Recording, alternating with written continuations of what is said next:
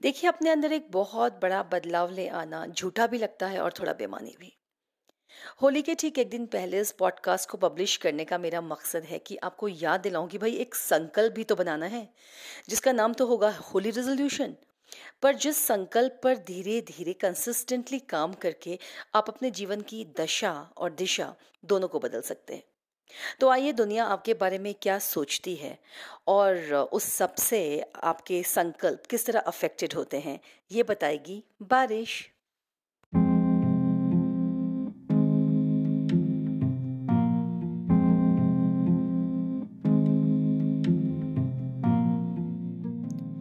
आपको ये तो पता ही है कि मैं एक प्रोफेसर हूँ।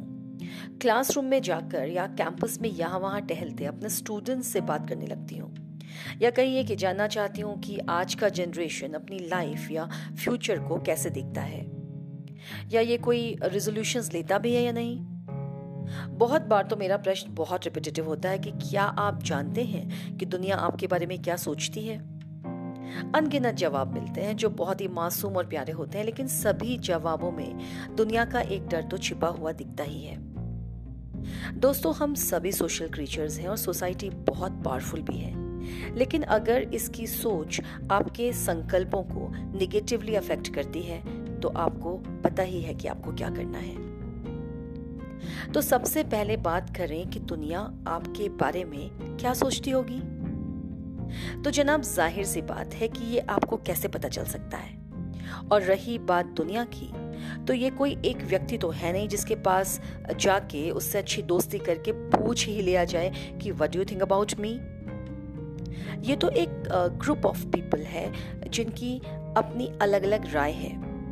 बात शायद बहुत छोटी सी हो, लेकिन हो सकता है आप में से अधिकतर लोगों ने कभी इसके बारे में जाना ही ना हो। दरअसल आप जो अपने बारे में स्वयं सोचते हैं ना, आपको लगता है कि लोग भी वही सोच रहे होंगे। यानी दुनिया के बारे में आपकी अपनी सोच ही या तो आपको कॉन्फिडेंट बनाती है या लूजर एक बार की बात याद आ गई कि जल्दी जल्दी मैं एक पार्टी के लिए तैयार हो रही थी। एक सूट आयन किया जो थोड़ा सा एक्सपेंसिव भी था। जल्दी में एक गर्म आयन से उसका बहुत भारी सा, महँगा सा क्लासी सा दिखने वाला दुपट्टा जल गया। कोई ऑप्शन न पाकर मैंने उसे वैसे ही पहन लिया। अब पार्टी में पहुँची, बहुत ही अलर्ट थी उस दुपट्टे को लेकर। ना जाने लोग क्या समझे। लोगों के इस डर ने ना पार्टी एंजॉय करने दी ना कुछ खाने पीने दिया और ना मैं ज़्यादा खुश रह पाई। अपने बारे में इतना सचेत होते होते मैं ये भूल गई थी कि वहाँ कोई भी मुझे नोटिस नहीं कर रहा था। मेरे हाय हेलो का जवाब देकर सब अपने अपने में मस्त हो गए। सूट की तारीफ़ भी की, लेकिन फिर भी मैं निराश रही। जब घर वापस आई, मेरे फ्रेंड्स ने पार्टी पिक्चर्स व्हाट्सएप किया। मेरी नज़र बस मेरे चेहरे पर गई जिसमें बारह बजे हुए थे। सूट बहुत सुंदर दिख रहा था और मैं भी। और हाँ दुपट्टा फटा हुआ तो कहीं से भी नज़र नहीं आ रहा था। उस दिन एक बात मैंने जान ली कि ज़रूरी नहीं कि मैं हमेशा ऐसा फील करूँ कि मैं टीवी रियलिटी शो वाले बिग बॉस के घर में हूँ, जहाँ हर जगह एक कैमरा मुझे फॉलो कर रहा है। बाहर आना होगा इस सोच से कि हर कोई आपको नोटिस कर रहा है। इस बिज़ी सी दिखने वाली, भागती दौड़ती दुनिया में खुद लोगों के इतने इश्यूज़ हैं ना कि उन्हें दूसरों के लिए फुर्सत ही नहीं। और अगर आपके लिए फुर्सत है भी तो आप वरीड ना हो। बस जान लीजिए कि आप बहुत इंपॉर्टेंट हैं।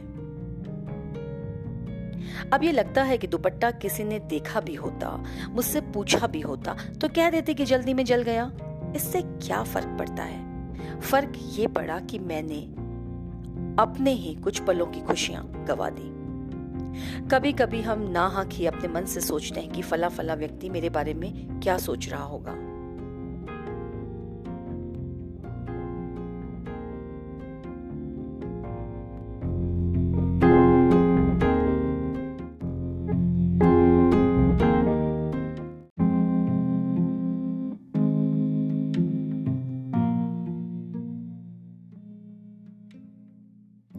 50 परसेंट चांस है कि वो ना सोच रहा हो।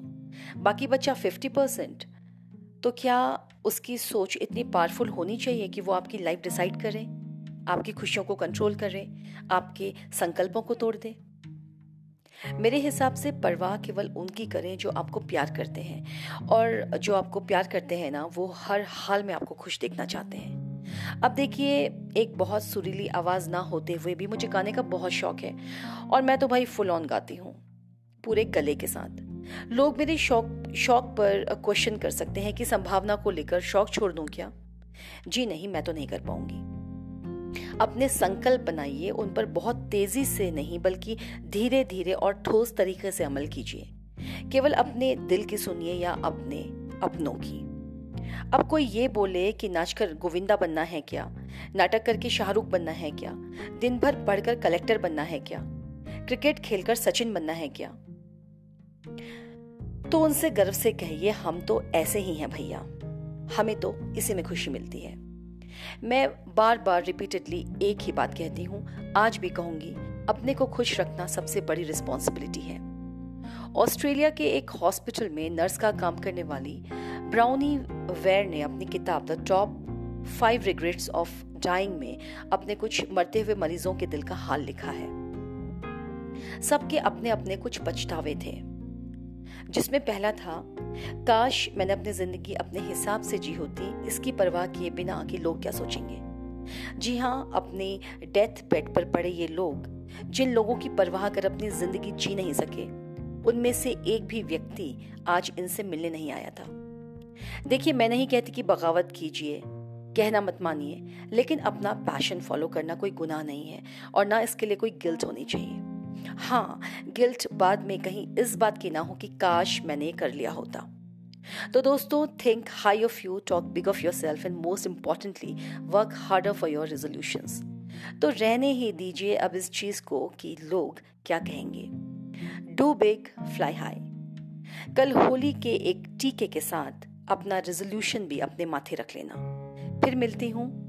Keep the faith